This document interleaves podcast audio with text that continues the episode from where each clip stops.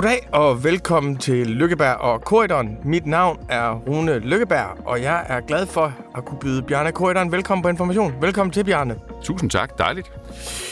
Vores projekt her er jo at bringe to forskellige synsvinkler sammen i den samme verden, fordi vi mener, at begge synspunkter bliver stærkere, og fordi vi mener, at den offentlige samtale bliver stærkere, at man kan rumme hinandens modsigelser og sætte sig ned og lytte til dem, man er mest uenig med. Så det er det, vi arbejder på her, Bjarne, og jeg tror, det kommer til at gå fremad for os.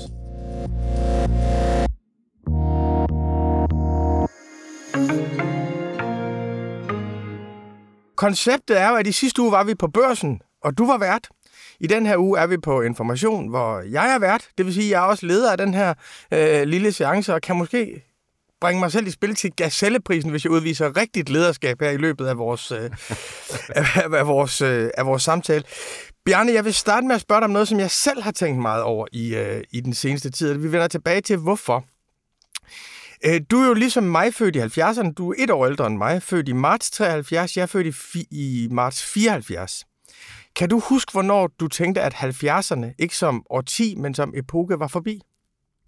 Ja, det kan jeg faktisk ret tydeligt. Øh, jeg, jeg, og vi var jo små drenge der, og vi er så jo gamle mænd nu, som du lige har øh, briefet alle om. Øh, ja, så det var jo ikke noget, man forstod intellektuelt, men jeg kan godt huske stemningen af, at, øh, at der var noget, der var virkelig var skiftet. Øh, da 80'erne kom, Slytter kom, Reagan kom, øh, og hvor der kom jo også en anden økonomi. Ja, for jeg husker det meget tydeligt. Øh, jeg er jo fra Rigskov. Min far var politifuldmægtig, og min mor var øh, gymnasielærer. Og Rigskov var dengang et meget, meget venstreorienteret kvarter. Jeg husker de der billeder af kvinder, der gik rundt i store bomuldstrusser med en cigaret i den ene hånd og et glas hvidvin i den anden hånd, inden de skulle ind og se endnu et afsnit af scener fra et ægteskab. Og så kan jeg huske, at pludselig så kom Steffen Brandt, og Steffen Brandt var fra TV2, som var fra Aarhus, som var en, vi godt kunne lide. Så var han i TV-avisen og fortælle, at nu havde han lavet et album, som hed Rigtige Mænd gider ikke mere vrøvl. Og det var ironisk, han sagde. Det kunne jeg godt mærke. Jeg var 11, så jeg kunne godt mærke, det var ironisk. Men jeg kunne også mærke, at der var noget nyt på vej. At der faktisk var en alvor nedenunder det der rigtige mænd. Gider ikke mere vrøvl. Det kom samtidig med opgør med pædagogerne. Lilla blev pædagogerne. Og grunden til at tage det op er selvfølgelig, fordi jeg nogle gange tænker, er det sådan et moment, vi er i i øjeblikket? Jamen, det tror jeg måske, det er, og det siger vel noget om, om os to, at jeg har, min erindring er bare helt anderledes. Det er også, fordi jeg har haft en anden, øh, en anden opvækst end dig. Jeg er fra Kolding. Øh, min far var, var gartner og buschauffør før det. Vi, altså, vi kendte ikke til, til videregående uddannelse i, øh, i min familie. Øh, han var gået ud af skolen, da han altså, var ud af, ud af syvende, ikke? Øh, og han sagde altid til mig, at det der 68, det var ikke noget, altså det, det foregik et andet sted, end, øh, end der, hvor almindelige mennesker levede. Øh, han, havde aldrig, han havde aldrig rigtig opdaget det. Og det vil sige, for os var 70'erne jo lige så meget en, øh, faktisk sådan en, det var det der med stram økonomi, det var det der med, at det er en kold tid, som vi lever i, som Anker Jørgensen sagde i sin, øh, sin nytårstale. Hos min far, så jeg spurgte ham, hvad han havde stemt der øh, i, i 81, om han havde stemt på Socialdemokratiet, som han plejede. Og så sagde han, det har vi ikke råd til for øjeblikket. Øh, og, og, og derfor husker jeg det jo mere som sådan et skifte øh, ud af noget, der virkelig var temmelig mismodet, og hvor vi var bekymrede også øh, økonomisk som familie, til at, at der var jo stadigvæk masser af problemer i 80'erne, men man følte, der var sådan en gearskifte. Og så kom det der værdimæssige jo også, som jeg nok selv forstod bedre senere end dig. Det tror jeg godt, jeg kan tilstå. Ja, for det er, jo, det er klart, at 70'erne er jo mange ting. For en anden ting, jeg kan huske fra 70'erne, det var, og vi var jo, altså, vi var jo middelklasse, og både min mor og far voksede op på landet.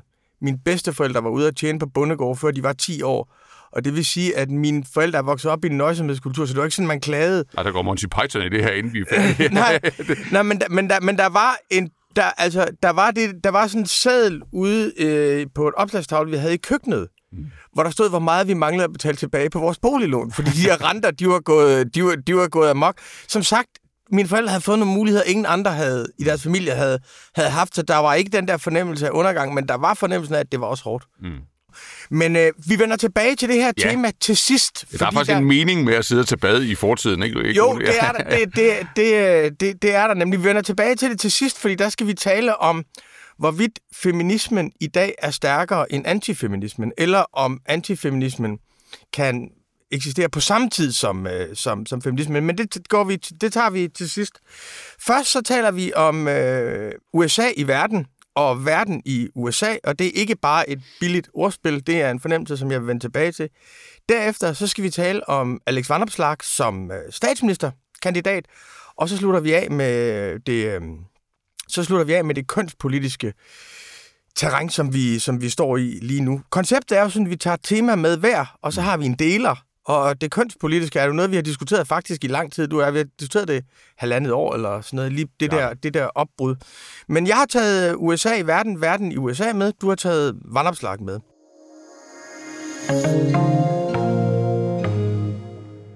Og det går egentlig faktisk lidt tilbage til 70'erne, også for mig, fordi dengang jeg voksede op i 70'erne, der vidste jeg jo godt, at USA ville vinde. Altså du ved, fordi de der, man havde jo nogle gymnasielærer, som nok var marxister og bekendt til det, de kunne aldrig drømme om at bo derovre. Altså det var simpelthen ikke en mulighed, så man vidste godt, USA ville vinde. Så i hele mit liv har USA været stormagten i verden. Det blev så formelt efter murens fald og fik et ordentligt skud i, i 90'erne, som de ikke forvaltede særlig godt. Men de senere år, der har jeg haft det sådan, at vi skal prøve at forstå nogle andre end USA. At det gør os en lille smule analfabeter over for det, der sker i verden hvis vi ikke prøver at forstå politik i Kina som noget andet end det et autoritært og ondt regime, hvis vi ikke prøver at forstå politik i Indien som noget andet end Modi er også en slem nationalist. Så jeg har ligesom prøvet at skubbe væk fra, fra USA, fordi det fylder for meget øh, i vores hoveder i forhold til, hvad det fylder i verden. Og alligevel, så vender det hele tiden tilbage til USA, og nu står vi i 2024. Hvis du ser på krigen i Ukraine, så er det blevet et drama, hvor øh, Ukraine appellerer til nogle bestemte svingvælgere i USA for at kunne blive ved med at få våben.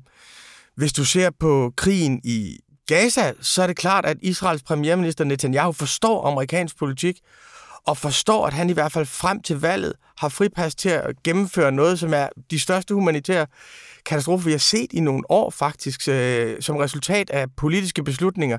Så den der fornemmelse af at bevæge sig væk fra verden, men det hele bliver alligevel afgjort i, øh, i USA, deler du den?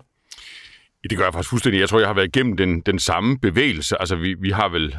Altså, angelsaksisk bias er vel, er vel en... Det er jo en ting, ikke? Og det er det kulturelt, og, og det, det er dem, der sidder på musikken, og det er dem, der sidder på filmene, og det er dem, der taler det lækre sprog, øh, som vi andre også blev undervist i på, på universitetet. Og, og, og der er bare så meget, der drager. Øh, og, og hvis man er politiknørd, så kan man amerikansk politik forfra og, og bagfra, og bilder sig lidt ind, man lidt er selv med i det, selvom man ikke jo rigtig er med i det. Og så har man ligesom ikke været analytisk, øh, og det er man blevet belært om af dem, der er klogere end en selv, og man har også taget det ind, at man skal forstå Kina, man skal forstå, som du siger, Indien, Afrika er ikke bare Danida af ulandshjælp, det, det er så meget mere end, øh, end det, også bare hvis du laver en befolkningsfremskrivning. Øh, og det har vi jo fået prylet ind, øh, os der sådan prøver at, at leve af og forstå, øh, hvad der sker rundt om os. Og alligevel, så må vi vel bare sige hands down helt nøgternt, at hvis man vil skal forstå noget analytisk i det herrens år 2024, som for alvor har potentiale til at få meget, meget, meget stor betydning for næsten alt, det er i hvert fald jeg går op i, altså økonomi, geopolitik, klima, øh, krig og fred, øh, jamen så er det jo, hvad der sker inde i det amerikanske samfund. Altså helt inde i det amerikanske samfund, inde i de amerikanske partier, inde i de få nøglepersoner, øh, der, der sætter scenen i, i amerikansk politik, og for den sags skyld også inde i de amerikanske virksomheder. Og det forekommer mig, at man kan sige, at det nærmest er det amerikanske systems dysfunktionalitet, der giver os nogle meget store problemer i, i øjeblikket. Hvis vi vender tilbage til det, der er sket i den her uge, mm så har, øh, så har det amerikanske republikanerne i senatet har forkastet en, øh, en samlet pakke, som Joe Biden faktisk fremsat i oktober. Joe Biden lavede noget, som jeg synes var et tåbeligt forslag, men som mange synes var genialt. Det var efter Israels gensvar på øh, Hamas massakre 7. oktober, så holdt han tale til nationen, hvor han sagde, at vi lever i mørke tider. Det er den frie verden mod den autoritære verden. Det er demokratier mod, mod autokratier. En sang, som ikke passede til det 21. århundrede efter min opfattelse. Og sagde, at derfor ville han koble støtten til Israel med støtten til Ukraine med en immigrations øh, lov, et forslag til en immigrationslov. Og taktisk er det jo åbenlyst, at han ligesom han ville imødekomme konservative krav om meget, meget hård grænsekontrol. Mm. På den måde ville han så vinde republikaner over til at støtte Ukraine, og han vil ligesom bruge Israel som den samlende, den samlende faktor og det er jo det, der er faldet på jorden i, øh, i, i den her uge. Det er det her forsøg på at samle det, samle det hele. Og det er faldet på jorden på den mest dysfunktionelle façon efter min opfattelse, fordi demokraterne har lavet et forslag til en immigrationsreform, som er så vidtgående, så Trump ikke ville være kunne komme igennem med den, mens han var præsident. De ville have hyldet og skrejet, hvis republikanere havde, havde fremsat den. Det har de lavet for at lukke immigrationsspørgsmålet i 2024. Republikanerne i senatet var med på den. Man, de var faktisk med på den ind til søndag og var med til at bære den igennem. Så sker der det i, den, i starten af den her uge, at Trump han skriver på sit sociale medie Truth Social, at det her er total open border policy, og han gør det til en loyalitetsafstemning. Enten er man lojal over for Trump, så skal man stemme det ned, øh, er, eller er man lojal over for Crooked Biden, som, han, som man siger, Sleepy Joe, så må man stemme for det. Og det vanvittige, altså det uhyggelige er, at de her mennesker, de her republikanske senatorer, som jo er tilhængere af det, og som har talt i overvis om, at det her var en kæmpe, kæmpe krise ved den amerikanske grænse, altså de svigter deres land for at støtte deres kandidat. Er det ikke vanvittigt dysfunktionelt, Bjørne? Jo, det er, øh, det er helt sikkert vanvittigt dysfunktionelt, og, og, og i virkeligheden kan man sige, altså de ting, der er vanvittigt dysfunktionelle ved amerikansk politik, det, de, de står jo i kø. Altså øh, to kandidater, der, der begge har deres at slås med, øh, når vi ser på, på, på dobsattest og sådan en kampform, og to partier, øh, som udvikler sig mærkeligt. Jo særligt øh, den her øh, MAGA-republikanisme, som er, altså som, men jo åbent taler om, at en trussel mod det amerikanske demokrati, det er jo ikke bare en, en, en kliché, det er, jo, det er jo en diskussion i, i den amerikanske øh, elite. Så jo, det er, det er vanvittigt dysfunktionelt. Jeg synes bare, hvis jeg må have lov at, at, at, at lave min indflyvning her, jeg synes, når vi kigger på USA, der er sådan en tendens til, at vi svinger imellem enten at tro, at vi selv er med i det, fordi at, at det ligner en film, og det, man, hvem kunne ikke have lyst til at være med i en film, og, og, og, og det er sådan noget, man lever sig ind i det, hvis man går op i det. Det tror jeg gælder mange mennesker, det tror jeg gælder dig og mig. Eller også så gør man lige det stik modsatte. Man, man træder ud på afstand af det og behandler det nærmest antropologisk og siger, at vi forstår slet ikke amerikanerne. Hvis ikke man har tilbragt et halvt liv i Midtvesten, så kan man slet ikke forstå temperamentet og, og, og sindelaget, og vi, vi, vi, vi er i virkeligheden helt blinde over for, hvad det er for et samfund. Jeg tror, at man med det, der sker lige nu, bliver man altså nødt til at have en analytisk samtale i, øh, i verden rundt om USA, og det gælder i særdeleshed Danmark, som er så afhængig af USA, som vi er, hvor vi prøver og konkurrere med hinanden om, hvem har den bedste analyse af det her. Og der er dysfunktionelt, det er jo, det er jo selvfølgelig indgangen til den analyse. Det næste spørgsmål, det er jo så, hvorfor er det dysfunktionelt? Og hvad tror vi, altså hvad er scenarierne øh, for det, der følger? Øh, og, og der kan vi lige så godt dobbeltklikke på det scenarie, vi frygter mest, nemlig et, øh, et, et scenarie, hvor Trump rykker tilbage i det, i det hvide hus, bliver genvalgt, øh, altså med, med, med Biden som mellemrum i november og rykker ind i, øh, i starten af, af 25. Det er vel det scenarie, vi analytisk skal i gang med at beskæftige os med. Og det skal vi vel gøre, og det lyder måske skævt, men det skal vi vel gøre ret følelseskoldt. Altså, øh, altså fordi der, der er jo stærke følelser på, på spil, det er der for mig, tror jeg, der er for, for mange men vi skal jo prøve at forstå det. Og hvordan, hvad er så, øh, når jeg siger dysfunktionelt, så er det fordi, at der er øh, nogle konstitutionelle ting i USA, som skaber den her situation. Øhm, og jeg siger det ikke som beklagelse, det er der mange demokrater, der gør. Jeg siger det som, beka- altså, jeg siger det som præmisser. Mm.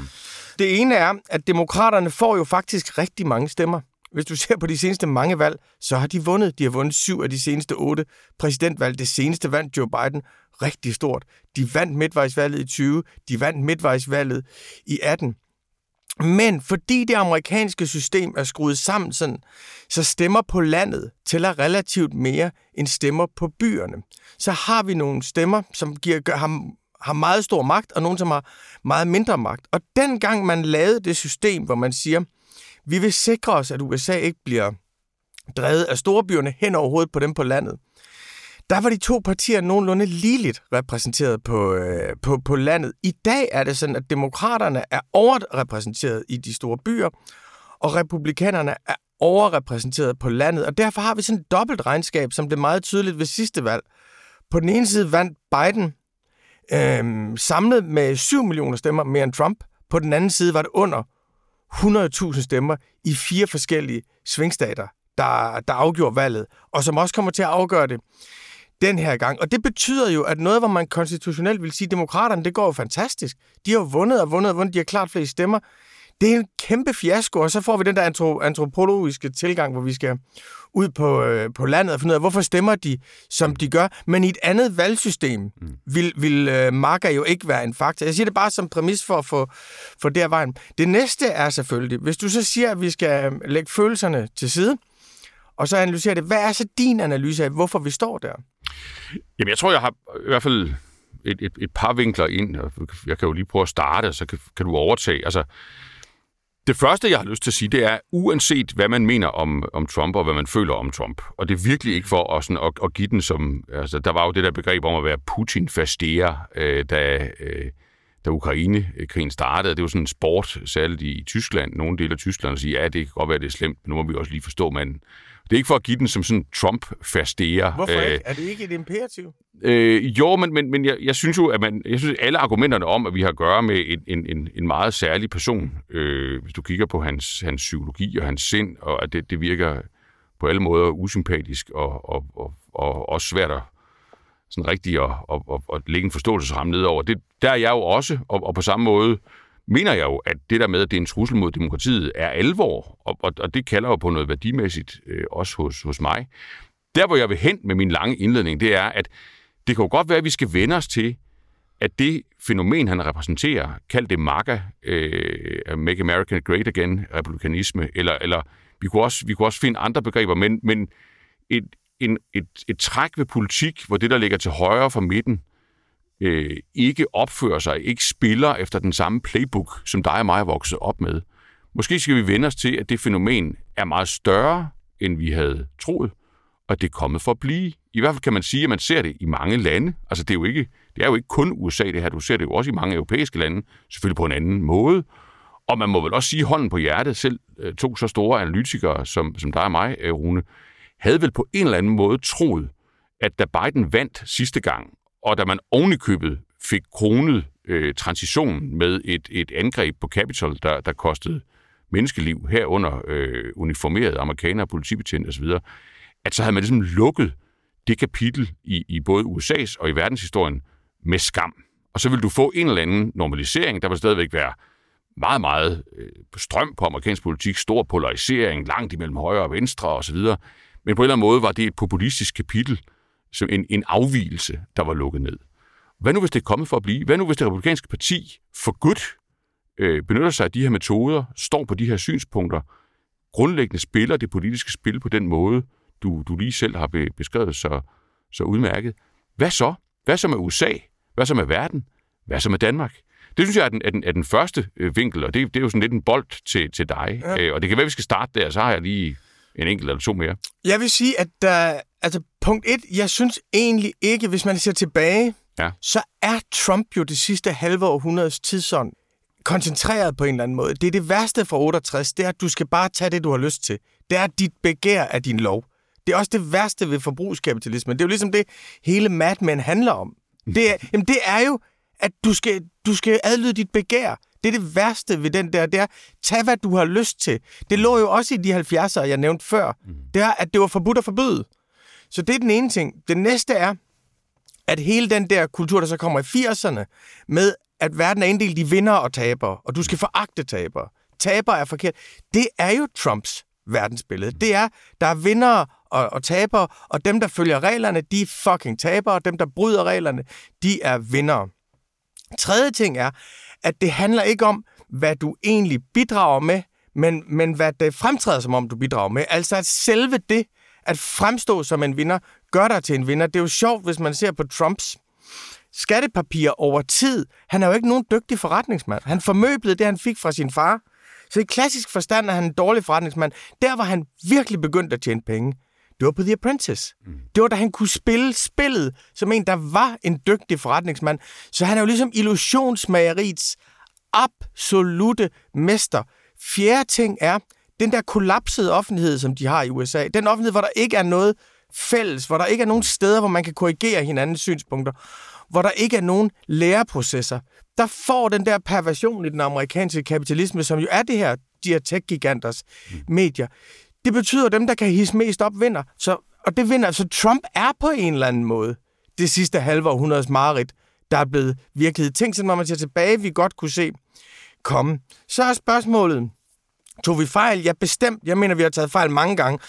Vi tog fejl, og Biden tog fejl, da han blev valgt. Vi tænkte i Europa, Trump var bare en parentes, for det var en nem ting for os. Fordi hvis, Trump, hvis vi ikke havde sagt, at Trump var en parentes, så skulle vi sige til os selv, hvem skal egentlig stå for vores sikkerhed? Hvad med den amerikanske atomparaply? Hvad med vores forsvarsbudgetter?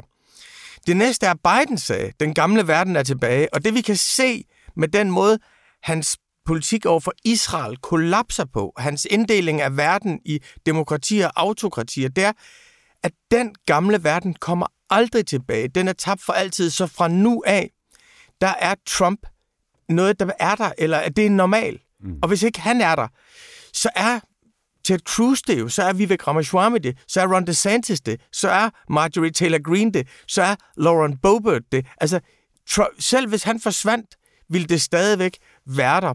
Og det betyder, at man skal agere efter et USA, der punkt 1 er uforudsigelig, punkt 2 er egeninteresseret, men punkt 3 heller ikke er uforståeligt. Mm. Men jeg, jeg tror godt, vi kan nærme os hinanden der. Jeg, jeg tror også, at, at, at vi skal besinde os på, at, at et fænomen af den karakter er kommet for at, at blive. Øh, jeg er ikke enig med dig øh, i det bagudrettede, men det er nok også, fordi jeg ser mildere på fortiden, end, øh, end du gør. Altså, jeg, Ja, du siger, det er en, kondens, sådan en, en, en kondensering af det værste fra fortiden. Jeg forstår godt, hvor, hvor, hvor du kommer fra. Jeg synes jo, det er et, et produkt af et sammenbrud af nogle af de institutioner, der holdt tingene sammen i fortiden. Altså, der var jo på en eller anden måde automatiske stabilisatorer i det amerikanske samfund, og også i mange andre demokratier, inde i partierne, i offentligheden, i medierne, forfatningsmæssige begrænsninger, en eller anden elitekonsensus, der, der, der disciplinerede øh, politikere, uanset hvad de hvad de måtte have lyst til eller være fristet til øh, at benytte sig af metoder for at, at nå deres mål og komme frem i verden. Meget af det er jo brudt ned, øh, og det er jo det, der slipper, en, slipper nogle kræfter løs øh, i, i, i min optik, øh, som, som er voldsommere, end vi har set før, som jeg tror er kommet for at blive. Det, jeg har lyst til at lægge til, øh, det, det er to ting, øh, og det er, at øh, det er jo nemt at blive fokuseret på, på Trump. Man bliver nødt til, synes jeg, også at, at se på, jamen, hvordan har demokraterne spillet det her, øh, og se nøgternt på det. Og der, det der med, at, at man at det der med at holde med Biden, er jo på en eller anden måde en, en slags forblindelse øh, på, på flere punkter. Altså dels er han jo en elendig kandidat. Øh, altså man forstår jo godt, at, at han ikke er sikker på at vinde valget, øh, når man kigger på ham og lytter til ham, uden at vi behøver at gå i detaljer med, med det. Øh, politisk synes jeg jo, at det er jo rigtigt, hvad du siger, at, at, øh, at det er dysfunktionelt, at man ikke vil godkende den her pakke osv. Men hvis man havde haft et nøgtern syn på, den, på det land, man lever i, så har man jo for længst forstået, at problemerne ved den meksikanske grænse var noget, der skulle adresseres øh, endda meget kontant, og også meget mere kontant, end en stor del af ens eget parti øh, ville have det specielt øh, nemt med. Og så skulle man jo have adresseret det længe før man kom hen i skyggen af et, et valg, hvor en, en, en, en dygtig analytiker ville jo forstå, at der var en risiko for, at man ikke kunne lave nogen former for aftaler, det her med den dynamik har man også set i andre politiske systemer, hvis nu vi skal lægge hånden på hjertet. Det er ikke så vildt herhjemme, men jeg synes jo, der har en vis erindring om, øh, at man ikke fandt den store hjælpsomhed i oppositionen, øh, jo mere man nærmede sig et valg. Ikke? Så man skulle jo have adresseret nøgternt de issues, de problemer, øh, der optager vælgerne, synes jeg langt, langt tidligere. Og man skulle have forstået, at man bliver nødt til at have en knivskarp kandidat, øh, hvis man skal holde det her i skak. Man skal tror jeg, adresserer åbent, at man jo har de samme dynamikker på spil inde i det demokratiske parti. De er anderledes, de, er, de har ikke samme udtryk, men, men den samme polarisering har du i det demokratiske øh, parti. Så du skal jo grundlæggende have lavet et valg om, hvorvidt Trump og MAGA-republikanisme skal spilles fra centrum af amerikansk politik, eller fra øh, noget, der ligger klart til venstre for, hvor det demokratiske parti øh, traditionelt har ligget, når det regerede øh, USA. Den debat skal man jo have, og den skal vi andre også interessere os for. Øh, fordi hvis vi har ret i vores analyse, så er det her kommet for at blive. Det vil sige, at man skal spille for at vinde, hvis man vil begrænse dets negative impact.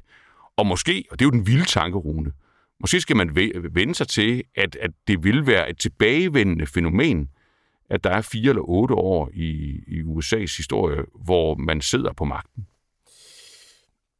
Ja, altså jeg synes en meget stor ting, der er sket i de senere år, det er, at det virkelig, det, altså den, at den virkelig revolutionære tendens er flyttet fra venstrefløjen til højrefløjen. At det virkelige opgør med samfundsinstitutioner er blevet et højrefløjs øh, fænomen.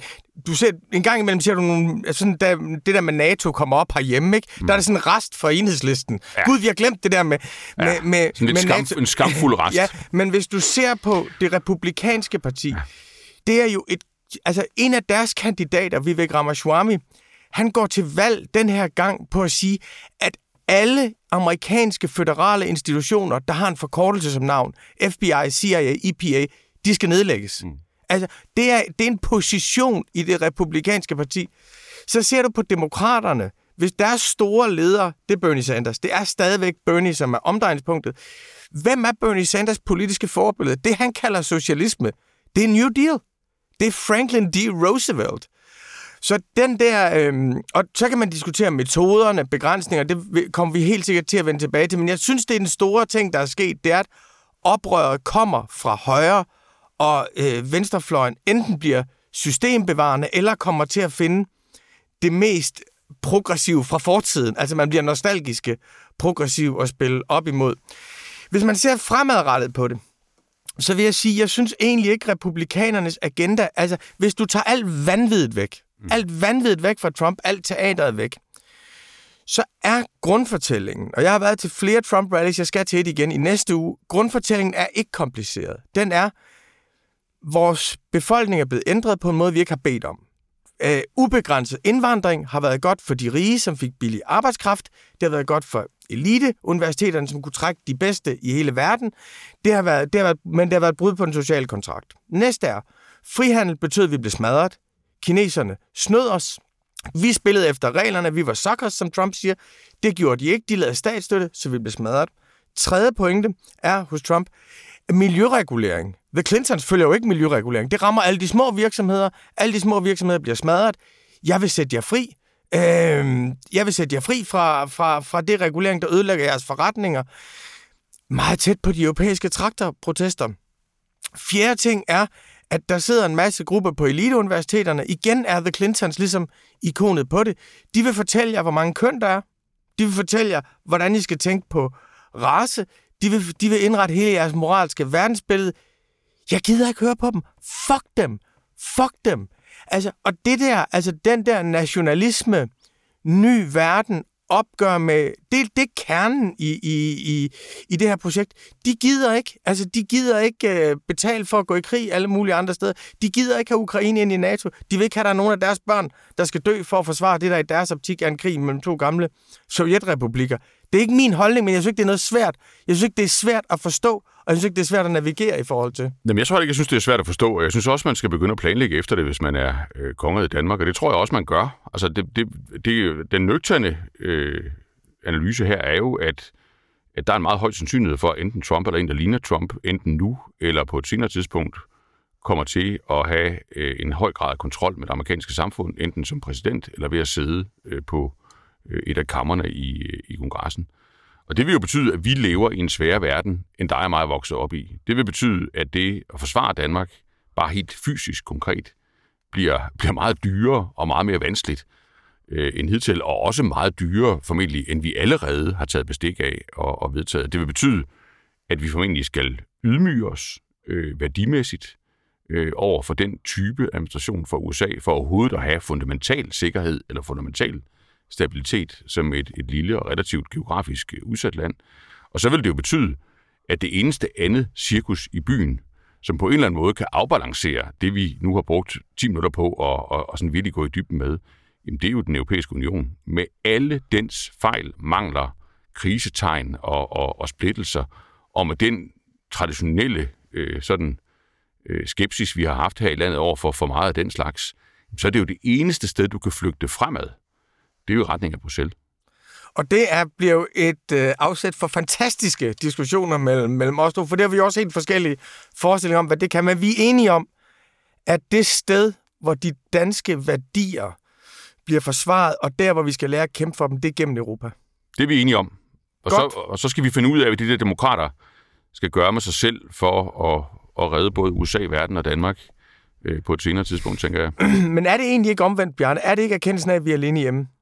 Altså, at det er godt, hvis de, hvis de vinder, men Trump er mere fremtiden, end Biden er, faktisk. Ja, det, det, det ved jeg nu ikke. Altså, jeg, men det vil jeg da godt lige tage den. Det er der, der styrer programmet. Ja. men, men, jeg tror jo, og igen, altså man skal jo ikke lege, at man selv er med i det. Det er jo ikke en film, og man kan ikke få en af birollerne, vel? Øh, men, men til gengæld skal, skal man jo prøve at forstå det. Og jeg tror, at demokraterne, hvad enten de vinder eller taber øh, valget, øh, har en, en enorm, et enormt opgør til gode, øh, der jo grundlæggende handler om, om de skal prøve at vinde magten i USA og dominere, hvad, hvad, hvad kan man sige, de næste 10 år i USA, den næste generation i USA, fra midten øh, på, på Clinton-måden, øh, for nu bare at gøre det konkret øh, og genere dig, øh, eller om man ligesom skal sige, at det, det er i virkeligheden det er venstre, venstrepopulisme mod højrepopulisme. Og du, vil ikke, du kan ikke lide lighedstegnet, og det kan jeg også godt forstå. Det er også urimeligt lighedstegn. Altså, Bernie Sanders øh, er inspireret af den danske velfærdsstat, og, og Trump er inspireret af nogle, nogle lidt mere øh, ekstreme ting. Larry Summers og andre amerikanske øh, jagttager er jo ikke bange for at sammenligne det med det, der skete i 30'erne. Det, det gør vi jo ikke herhjemme, fordi det, det har vi traditionelt en, en, det synes vi ikke er intellektuelt sundt, og det er det nok heller ikke. Men Larry Summers, som er tidligere amerikansk finansminister, tidligere præsident for Harvard, han siger jo direkte, prøv at se på, hvad der skete under Mussolini øh, i Italien, når han, når han prøver at analysere, hvad vi har i vente med, med Trump. Så det, det narrativ findes i en amerikansk offentlighed.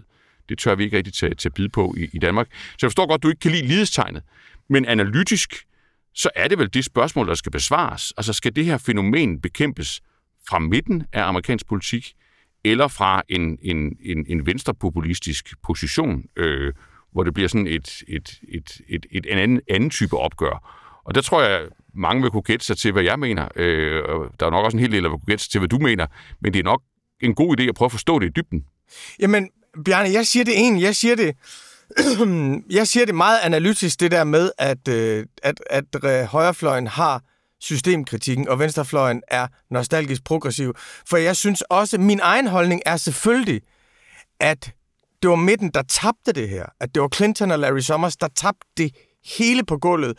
Og at demokraterne ikke har en chance, hvis de ikke kan erobre den populisme tilbage. Men når jeg siger, at jeg synes, at de er nostalgisk progressive, mm. og de mangler systemkritik, så er det faktisk ment som kritik. Mm. Altså, jeg mener ikke, at vejen fremad er at genopføre Franklin D. Roosevelts industripolitik i det, i det 21. århundrede. Jeg kan sagtens se, hvor det, hvor det kommer fra, så jeg siger det egentlig ikke sådan... Øh, øh, uh, nu er det de andre, der er de onde, fordi så, så forlovet er jeg slet ikke med det bestående. Ja. Altså, jeg tror på, at, at fremskridt sker ved, at du udfordrer det bestående på sin højeste løfter. På ja. det højeste løfter til selv. Nå, men vi skal videre til det næste tema, og det er dig, der har det med, øh, Bjarne.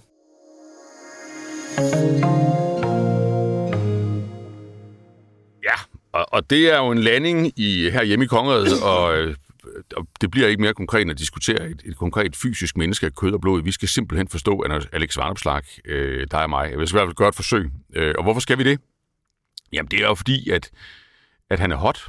Øh, det er jo fordi, hvis man kigger på meningsmålinger, det kan jeg altid godt tilstå, at det er, der er jeg jo fuldstændig øh, arbejdsskadet. Øh, det gør jeg manisk. Øh, så kniber man sig jo i armen. Altså 15,9 i voksmeter den her uge. Meget, meget til. Altså næststørste parti i Danmark han kan se Socialdemokratiets baglygter, vil jeg, vil jeg sige. Øh, vandt jo skolevalget. Nu er det jo ikke øh, 8. og 9. klasses elever, der, der bestemmer, øh, eller 9. og 10. tror jeg det er, øh, i Danmark.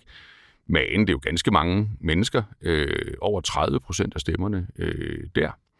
Øh, og, og så jo en begyndende snak i, i, i de talende klasser øh, om, hvorvidt det i, i realiteten øh, er en mand, der går rundt og har øh, en statsminister i, i maven. Ikke? Øh, og også en begyndende snak om, at at det der kunne, altså der er jo virkelig meget snak på Christiansborg, det tror jeg også, du lytter der til, om hvad kommer der efter SVM, øh, du rejste også sidste gang.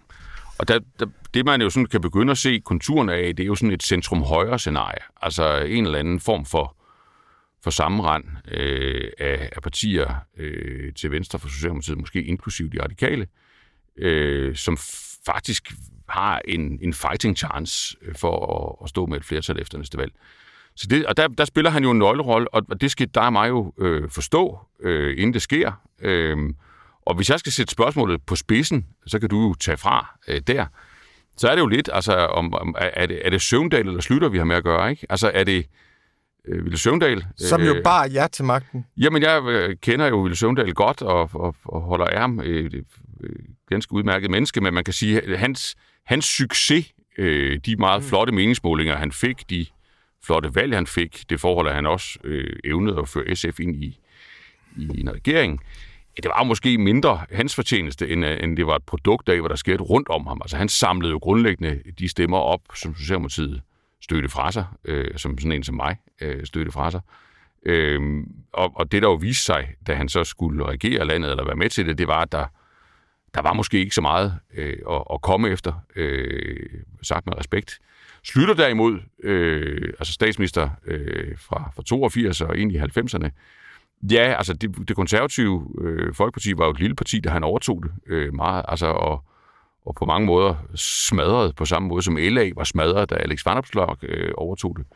Men det var jo så en mand, der fandt vej, øh, ikke alene til at vinde magten, men også til at beholde den i, i 10 år, og til vel at genopfinde, øh, hvad det er, øh, det blå Danmark står for, og hvad det er, det øh, kan, på en måde, der har varige effekter, øh, selv her i, i dag, øh, mange, mange år efter. Ikke? Så er det ligesom det ene eller det andet, vi har med at gøre, og det kunne jo også være, at det var noget midt imellem. Men det er nok en god idé at forstå det i tid. Ja, jeg vil sige, det som Paul Slytter forstod, det var, at det borgerlige Danmark er ikke et ideologisk projekt.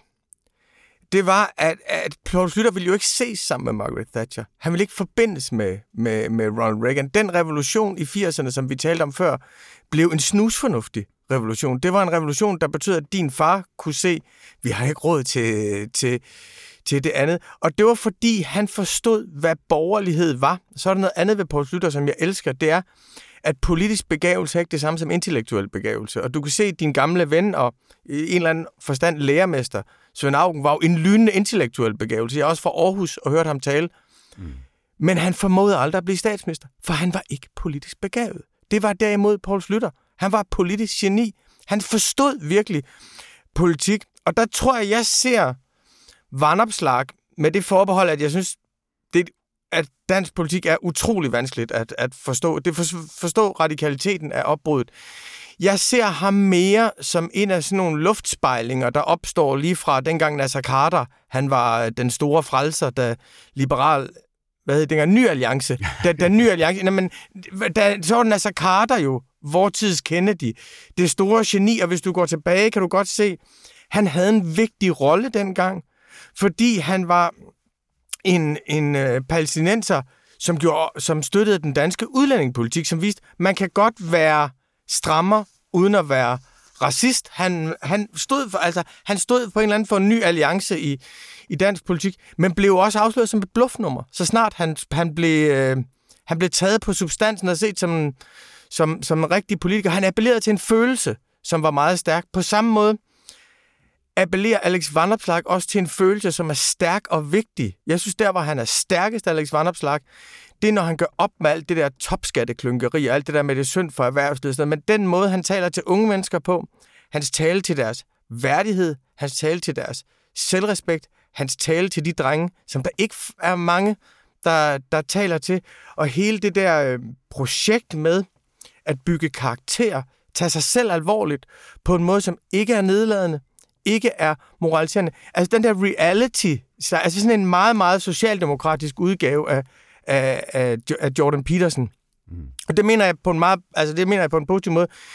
Der synes jeg, han er stærk. Altså der synes jeg, han, der har han en, en måde at tale til unge mennesker på, som er sårbar og stolt på samme tid. Hele hans måde at tale om stress på er også værdigt.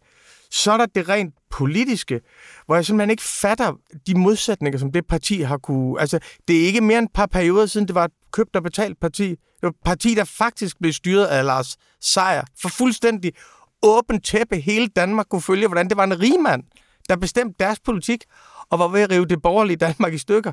Dengang var det et EU-skeptisk parti, nu er det blevet et EU begejstret parti, så har du Mink-sagen, hvor han synes, det er et tegneseriedemokrati. Vi lever i institutionerne er det værste, man kan ikke stole på dem, eller noget som helst. Så er der en periode, hvor han ligesom er indflydelse, så de vil ikke være, være, være et protestparti. Så er der sådan noget, øhm, så er der sådan noget moderne, borgerlig, og nu er det så med, med Pernille Vermund, som jo er altså en del af den ekstremisme, som fik lykke til at bryde det op.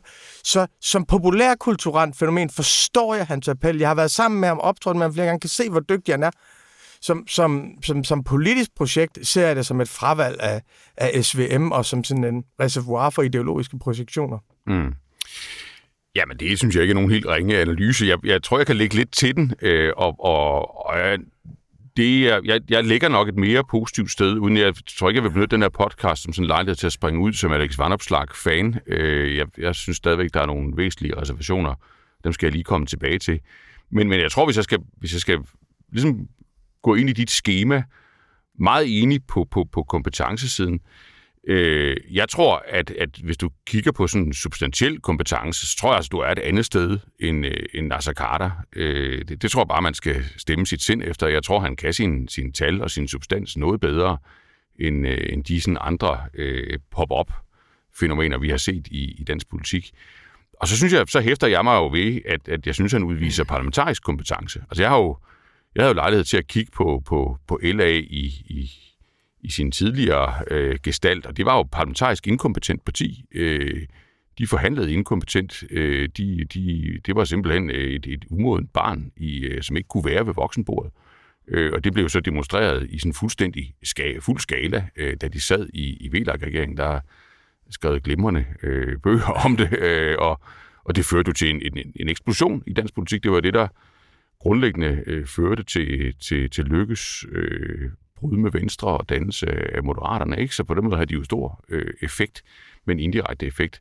Og der synes jeg, man, man, man ser her en, en mand, som er noget mere parlamentarisk kompetent i forhold til, hvordan han skal spille sin kort, og også hvor han skal lægge sig henne. Øh, og det der jo er, og det er selvfølgelig lidt en gennemgående figur i, øh, i meget af det, jeg siger, det er, det der er jo super interessant, og det er derfor, jeg startede med Søvndal eller Slytter, ikke? det er jo, det er jo, om han i virkeligheden er i gang med at at etablere en position relativt tæt på midten af, af dansk politik, men i en ny sprogdragt øh, med nogle andre symboler øh, end, end, end tilbage i, i tiden.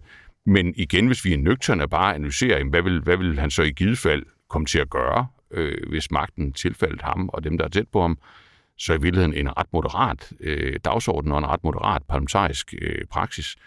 Og det, det mener jeg ikke, man kan øh, udelukke. Øh, jeg tror, det der er de store mænder, øh, det er jo, at hvis man sådan kigger ned under overfladen, så har vi, så vidt jeg kan se, stadigvæk at gøre med et, et parti, et bagland, nogle enkeltpersoner, også nogle enkeltpersoner tæt på ham selv, som er alt andet end midtsøgende, øh, som, som både mener, føler og udtrykker og, og, og også udstråler øh, alt andet end, end, end både kompetence og moderation. Øh, og man ligesom kan holde styr på det øh, synes jeg er det åbent spørgsmål. Og nedenunder det er der jo et, et endnu større åbent spørgsmål for mig at se. Det tror jeg også, vi skal komme tilbage til en anden podcast. Og det er jo, at under det der, det, det, det der med borgerlighed, det er jo en skrøbelig overskrift i, i tiden. Ikke? Og det er det jo ikke bare i det danske demokrati, det er det jo i mange demokratier, hvor det jo skal forsøgsvis skal dække over nogle ting, der i virkeligheden er indbyrdes enormt modstridende. Altså en, en nationalkonservatisme på den, på den ene side, og en liberal globalisme øh, på den anden side, noget optimisme øh, på den ene side, og i virkeligheden en dyb skepsis ved, ved tiden på den anden side. Og om, om det ligesom kan holdes sammen øh, hen til målstregen, hen til et valg, men måske mere interessant i et scenarie, hvor man, hvor man fik magt og indflydelse, det synes jeg er et meget, meget åbent spørgsmål. Men jeg synes, at borgerligheden på mange måder er der, hvor venstrefløjen var for 30 år siden. Utrolig enig. Altså, at der er en borgerlig presse, som efterlyser et borgerligt projekt. Og jeg kan huske det, fordi jeg selv sidder og skrevet den ja, type venstreorienterede Ja, du har følt det, du har jo levet det. Ja, du jo, ja, det ja. sidder i kødet. Nå, nå, men jeg kan det der med, at man har sådan en forestilling om, at nogen må komme med projektet. At der må være, altså, nogen må komme med det store projekt, og at grunden til, at vi ikke, at Danmark ikke er venstreorienteret nok, det er fordi, vi er gået på kompromis for tidligt i fasen, så hvis vi får foldet de røde faner rigtigt ud og sagde, hvad vi virkelig troede på, så vil vi nå 55 60. Jo, jo, og oveni, det er jo folkefrontsillusionen, ikke? Altså ideen om, at, at, at jamen, vi, vi står sammen under de røde faner, hele vejen ude for ja. Trotsky, Ja. Og, og, og, og så ind til, ind til Blair Clinton, ikke? Øh, og, og... Stop et stykke ind Blair Clinton. jo, jo, men, men... Der vinker vi ind til dig og dine venner, Bjarne. Ja, men altså, Folkefronten er jo, er, ja. jo, er jo sådan en illusion, øh, sådan en romantisk illusion, som har, har levet på, altså om at man burde have noget sammen. Og, man, og, det, og det, man havde sammen, burde være vigtigere end alt andet. Det er jo den, det er jo den følelse, der skyller igennem øh, medier og debattører, øh, som kalder sig borgerlige, og som synes, at det der med at være borgerlig er vigtigere end alt andet i tilværelsen. Øh, og det minder også i mine øjne meget om det, man så folk sig ud på venstrefløjen i, i vores ungdom, som jo, det er Jeg så længe så siden. sige, Ikke? hvis du så går tilbage og ser, så var der jo det med klima og miljø, som faktisk var en stor, altså det var jo en stor samlende ting dengang, som jo, som jo var en sejrende, altså det blev jo en sejrende dagsorden for venstrefløjen. Så der var faktisk, og så var der hele spørgsmålet om ulighed, og hele, altså Martin Wolfs nye bog, mm. som handler om krisen i den demokratiske kapitalisme, er jo en opsamling af 30 års venstreorienteret kritik, hvor han skralder vanvittigt fra, men siger, at jeg er enig med Bernie Sanders. Så der var noget rigtigt i substansen. Men den attitude, at nogen må tilfredsstille min borgerlige identitet med et projekt, den er stærk, øh, den er stærk blandt de borgerlige nu, og Alex Van Opslark er bæreren af den. Mm. Han er den, som, den som, som det begær er projiceret over i, og derfor kan han på den ene side, han kan være leder af et parti, der på den ene side har folk, der kalder FN for en idiotorganisation. Altså, og, øh, han kan like et tweet fra Joachim B. Olsen, hvor han skriver, at israelerne har tildelt palæstinenserne en velfortjent huskekage. Mm. Altså det er så den største humanitære katastrofe udløst af menneskelige handlinger i det 21. århundrede, der er en velfortjent huskekage. Så det der anti-establishment ekstremisme kan man have på den ene side, samtidig med, at man kan ligesom appellere til, til, øh, til sådan en som din længsel øh, om, om, øh, om, om, om midte og, og gøre op med top-top-skat og, og sådan noget. Ja, og spørgsmålet er, om bukserne kan holde, ikke? Fordi, fordi jeg er jo enig i, at den der analyse, der hedder, at han er, han er vi kan kalde ham en, en, en bærer af begær. Øh, Ja. Det er da i hvert fald billedrigt. øh, og man ligesom kan, kan liste sig ud af det kostyme, øh, og så genopstå øh, i sådan slytterske gevanter. Det er vel, tid, det er vel sådan et, af- et af tidens gode spørgsmål i dansk politik, ikke? Hvis du skulle øh, sætte dine penge benhårdt nu, du får tre scenarier. Ja, Nasser Carter, Ville Søvndal eller Poul Slytter. Ja, det er hårdt sat op, Rune. Ja. Det er, det, vi har ikke aftalt, at det, det skulle, Nej. at vi, der, der skulle vedes i det her program. Nej. Øh, øh, jamen, jeg er altså 0 kroner på, øh, på Carter. Ja. Øh, og så tror jeg, så, så 50-50 på, øh, på Willy og, og, og Paul. Og det er lidt tøset, det ved jeg godt. Og man må ikke kalde ti- ting tøset nu om dagen, men det, Nej, det hedder det er i vores faktisk ungdom, glade for. Ja, ja. Men det samler vi op i den tredje runde, ikke? Ja, ja. Ah, Men, men jeg siger det... Øh, jeg, jeg, jeg, vil sige, det er en 75-25 på, øh, på Carter versus Slytter. Okay, jamen så har vi da noget, så, så spiller vi da med høje indsatser Øh, men, her. Men, men jeg siger det også med følgende. Altså, hvis vi nu tager Carters seksualskandaler ud af ligningen til sidst, og anskuer mm. ham som politisk figur, så selvom det mislykkedes for ham som partileder, det mislykkedes spektakulært, så er han ikke nogen irrelevant politiker i de sidste 25 års danske politik. Men det er udlændingepolitikken, du tænker på. Det er ikke spørgsmål om højre, venstre og midte, vel? Nej, nej, nej, slet ikke, slet ikke. Men, det, men, men på samme måde, at Alex Van Opslark vil som den, der fandt en måde at tale til de unge mænd på. Han gjorde det på en empatisk, ikke patroniserende måde. På samme måde vil han også efterlade sig noget, uanset om, om det ender med, at det... Okay, så det, det er sådan en positiv karter, du lægger 75 kroner på. Ja, nej, men jeg siger, at der er stor indflydelse hos politikere, selvom de ikke når... Øh, selvom de, Uffe Elbæk er et, er et andet eksempel på, på en, som jo ikke blev statsminister, men som efterlader sig et stort aftryk alligevel. Så, så, øh, så en, positiv karte lægger jeg, men, men slutter, det er ja, 10 procent herfra. 10 kroner alligevel. Hvad, nej, jeg siger, 10, jeg siger 90-10 på karter. Okay, det er der, du er.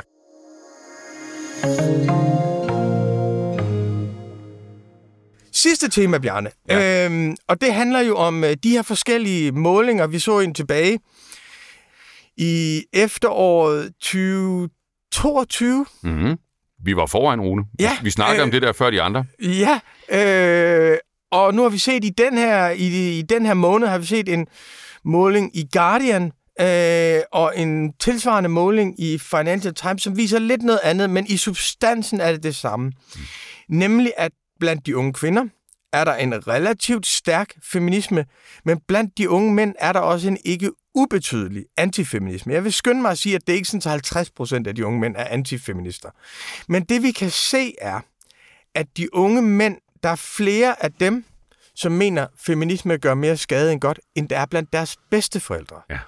Og det vil sige... Også her i Danmark. Også her i Danmark. Det vil mm. sige, at der er færre feminisme-modstandere blandt bedsteforældrene. Det vil sige faktisk, skillet, at det er jo faktisk vores, dine og mine forældre, og dine og mine Det er det, børn. man kalder 68-generationen. Ja. Øh, så, og spørgsmålet her til dig er, Bjarne, står vi i en overgang fra 70'ernes feminisme på vej over i en antifeminisme? Altså står vi i en overgang, hvor efter vi har haft MeToo-revolution, vi har haft øh, forskellige opgør med, med forskellige øh, senpatriarkalske strukturer. Vi har haft en, i hvert fald på et institutionelt og retorisk niveau, sejrende feminisme i de, de senere år. Øh, og og stå, står vi nu i et moment, hvor, hvor, hvor, hvor, hvor, det er, hvor det er opgøret med feminismen, der vinder? Eller skal vi indstille os på en situation, hvor begge ting findes på samme tid? Jeg tror det sidste. Jeg tror, vi står i et, et polariseringsmoment, hvis man kan tillade sig at tale om det. Øh, og jeg må jo selv øh, tilstå min egen naivitet øh, der. Ikke? Altså, jeg, jeg tror, jeg havde forestillet mig, måske underbevidst, jeg tror aldrig, jeg har skrevet en tekst, eller holdt en tale, eller, eller sådan for mig selv stillet, stillet tingene op på den måde, men jeg tror, min, min underbevidsthed, eller sådan mit, mit sindelag har været, at, vi, at når det galt ligestilling øh, mellem kønnene, øh, at så var vi i en... Øh, i sådan en relativt øh, glidende progression. Altså så vil vi, altså generation for generation, øh, blive klogere og klogere, øh, stadig mindre traditionsbundne, øh, mere oplyste. Øh, og så vil det gå med det, som det er gået med, med, med andre lighedsspørgsmål, øh, i hvert fald værdimæssigt, at, at, at det på en eller anden måde blev almindeligt accepteret, øh, at der var nogle basale øh, spilleregler, nogle basale principper, som, som næsten alle stod, stod sammen om, og så var der, kunne der være noget andet, vi var vildt op at skændes om. Altså vi, der, der, altså vi diskuterer jo, der, der er jo masser af andre forskelle i vores, vores samfund, ikke? Hvor, hvor, hvor vi er enige med hinanden om, at, jamen at udgangspunktet er selvfølgelig, at, at vi må sørge for, at, at, at, at vi er lige. Øh, og der tog jeg fejl. Altså jeg, jeg tror, at det vi ser nu er et, et backlash, det er et stort backlash, det er en polarisering, øh, det er en voldsom bevægelse. Tallene er voldsomme, nu gik du hurtigt hen over dem, og det er jo en podcasts mm. forbandelse. Vi kan jo ikke sidde og repetere tal, men det er, jo, det er jo ret voldsomme størrelser, vi har med at gøre. Og vi startede lige med at mindes vores barndom. Så noget sidder jo, øh, eller risikerer i hvert fald at sidde og præge politik, kultur, øh, identitet øh, i en generation. Ikke? Så, så jeg tror, det er voldsomt. Ja. Jeg, jeg, jeg tror, vi, vi får to tider på en gang, hvis det var, det, det var sådan, du stillede det ja, op. Præcis. Ja, ja, det tror jeg. Fordi det, det er jo, ligesom Financial Times-artiklen siger, at vi er vant til at definere en hver generation med én tendens. Mm. 70'erne flipper, 80'erne jubi, 90'erne generation X. Og de siger, at vi skal vende os til to ting på, på én gang. På den ene side, det vi sådan kunne kalde Greta Thunbergs gruppe, og på den anden side, det vi kunne kalde Jordan Petersons gruppe. Eller Andrew Tate. Ja, jeg prøver med vilje ikke at tage de mest ekstreme eksempler, ja. men, men, men fordi jeg synes også noget, der udmærker Alex Van Opslark her, det er, at han har ikke gjort det til en hadstavsorden. Vi ser jo faktisk, at opgøret med feminismen driver meget ekstrem højrefløj i Sverige, Frankrig, og det har han ikke gjort. Han har gjort det til en ikke antifeministisk, men for drengende ting. Altså, jeg synes, det her er et utroligt uh, interessant fænomen, og, jeg, og en af de ting, som jeg tænker, det er, at det er også fordi, man bliver nødt til at analysere køn multidimensionalt. Hvad mener jeg med det? Jo, hvis du ser på uddannelsessystemet, mm. så en ung kvinde, der går igennem øh, gymnasiet, når hun kommer ud, så har hun i gennemsnit 65, adgang til 65 flere uddannelser end en dreng, der er kommet igennem det tilsvarende. Det vil sige, mediankvinden klarer sig bedre end drengen gennem uddannelsessystemet. Det gør hun formelt, men mediankvinden har også flere psykiske lidelser igennem præstationsangst osv., osv., osv., stressangst osv. Stærk, stærk overrepræsentation af kvinder. Det drengene ser, det er, det er pigernes skole. Mm. Det er, at de, de er vinderne her, og, og det er de dygtige piger, der er feminister, og dem bliver de talt nedad. Det drengene ikke ser, det er hele præstationsangsten. Og drengene ser heller ikke det næste skridt, som er, at de kvinder vil jo med rette sige, jamen når vi så kommer ud på arbejdsmarkedet, om 10 år, så vil drengene i gennemsnit have 15-17 procent mere i løn end os. Mange af os vil ende over i en omsorgssektor, hvor vi bliver nedslidte meget tidligt. Så drengene ser pigernes sejr i uddannelsessystemet. Pigerne forbereder sig på al, al den modstand, de vil få på arbejdsmarkedet, som du og jeg også ved, at, øh, at de vil få. Så jeg tror, man må se, man må forstå, at, at begge parter har sensitive punkter. Ja, og det, og det bliver sådan en af de, de øh, punkter i dit og mit forløb, hvor vi, jeg tror ikke, vi kommer til rigtig at, at skændes der, fordi det, det, det, er jo, det, er jo, det er jo ret præcist, det du, du siger der, og det stikker nok ret dybt hos, hos begge grupper. Jeg tror i virkeligheden, for, for mange af dem betyder det jo mere, end om vi har en blå eller en rød regering, eller om topskatten bliver afskaffet eller ej, eller om klimamålet er 70 eller 90 procent i 2030 eller sådan noget. Fordi det er tæt på, øh, og, og, og, og fordi politik, samfund og, og levet liv flyder sammen. Ikke? Øh, jeg ved det ikke om... Altså, jeg har, nu har vi analyseret meget parallelt her. Jeg ved ikke, jeg har jo sådan et håb om moderation. Det har jeg jo lidt, måske lidt for tit, øh, men, men jeg tænker, hvis vi igen bruger den der figur, vi startede med, altså 68 ind i 70'erne, videre ind i 80'erne, øh, det var måske ikke lige så voldsomt, øh, og måske var det mere sådan i sekvenser, først det ene, så det andet, så det tredje, at man så polariseringen. Men undervejs fandt der vel en eller anden form for moderation sted, hvor der er sådan den der store danske middelklasse øh, på vores alder, lidt op efter og lidt ned efter, øh, var en eller anden form for pragmatisme om nogle af de spørgsmål, der delte befolkningen stærkt værdimæssigt på, på, på det tidspunkt. I øvrigt også kønsspørgsmål. Og det har man jo lov at håbe, øh, synes jeg, at man, at, man, at man kunne også, når det galt den næste øh, generation. Så man jo føler sig lidt inkompetent øh, i, i, i sammenhængen, fordi at, at det jo ikke er noget, vi lever øh, på samme måde, som vi gjorde sidste halvleg. Øh, men, men hvor er du der? Og, altså, og hvad, Altså, hvad, er det, hvad tror du driver polariseringen? Øh, altså, hvad har du lyst til at advare imod, hvis, hvis altså, du gør det i at advare, Rune? Og, og, og, og, hvor, og hvor kan du ligesom finde lys?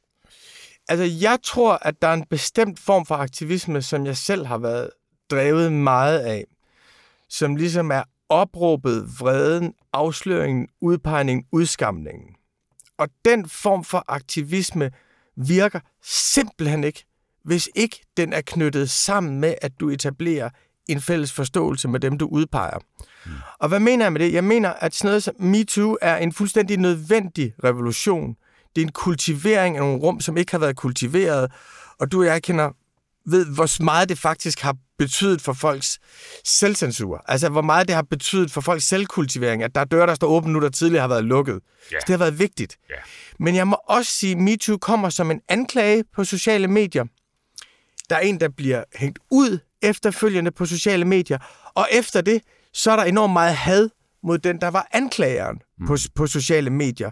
Så det vil sige, både anklageren og den anklagede gennemfører deres proces på nogle maskiner, som er hadproducerende. Mm. Og hvis ikke vi forstår at skabe fred efter opgør, hvis ikke vi forstår, at for et hver berettiget opgør, skal vi etablere nogle nye institutioner, hvor dem, der var modstandere, kan række hinanden hånden og sige, fred, jeg forstår dig, videre, så taber begge parter. Og mændene er blinde over for alt det had, kvinderne får efter sig. De er mm. blinde over for alt det digitale had, de får. Og det der med, at, at ja, ligestillingen stiger, men det gør hadet til, til, til ligestillingen også. Mm. Og kvinderne, synes jeg, har ikke tilstrækkeligt forståelse for, at deres møder og bedstemøder faktisk har været igennem den samme udvikling. Så der er en lang tradition for kompromis og række hånden frem. Det vil være mit... Tør du være i det, hvis jeg må slutte personligt? Altså fordi, jeg, jeg kan jo for mig selv sige, at, at jeg synes, det der er...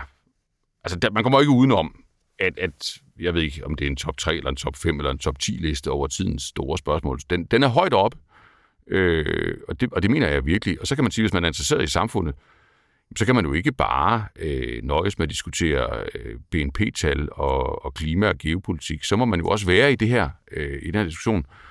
Men, men hvis man var en, en kynisk skiderik, så ville kalkylen jo være øh, at ligge lavt.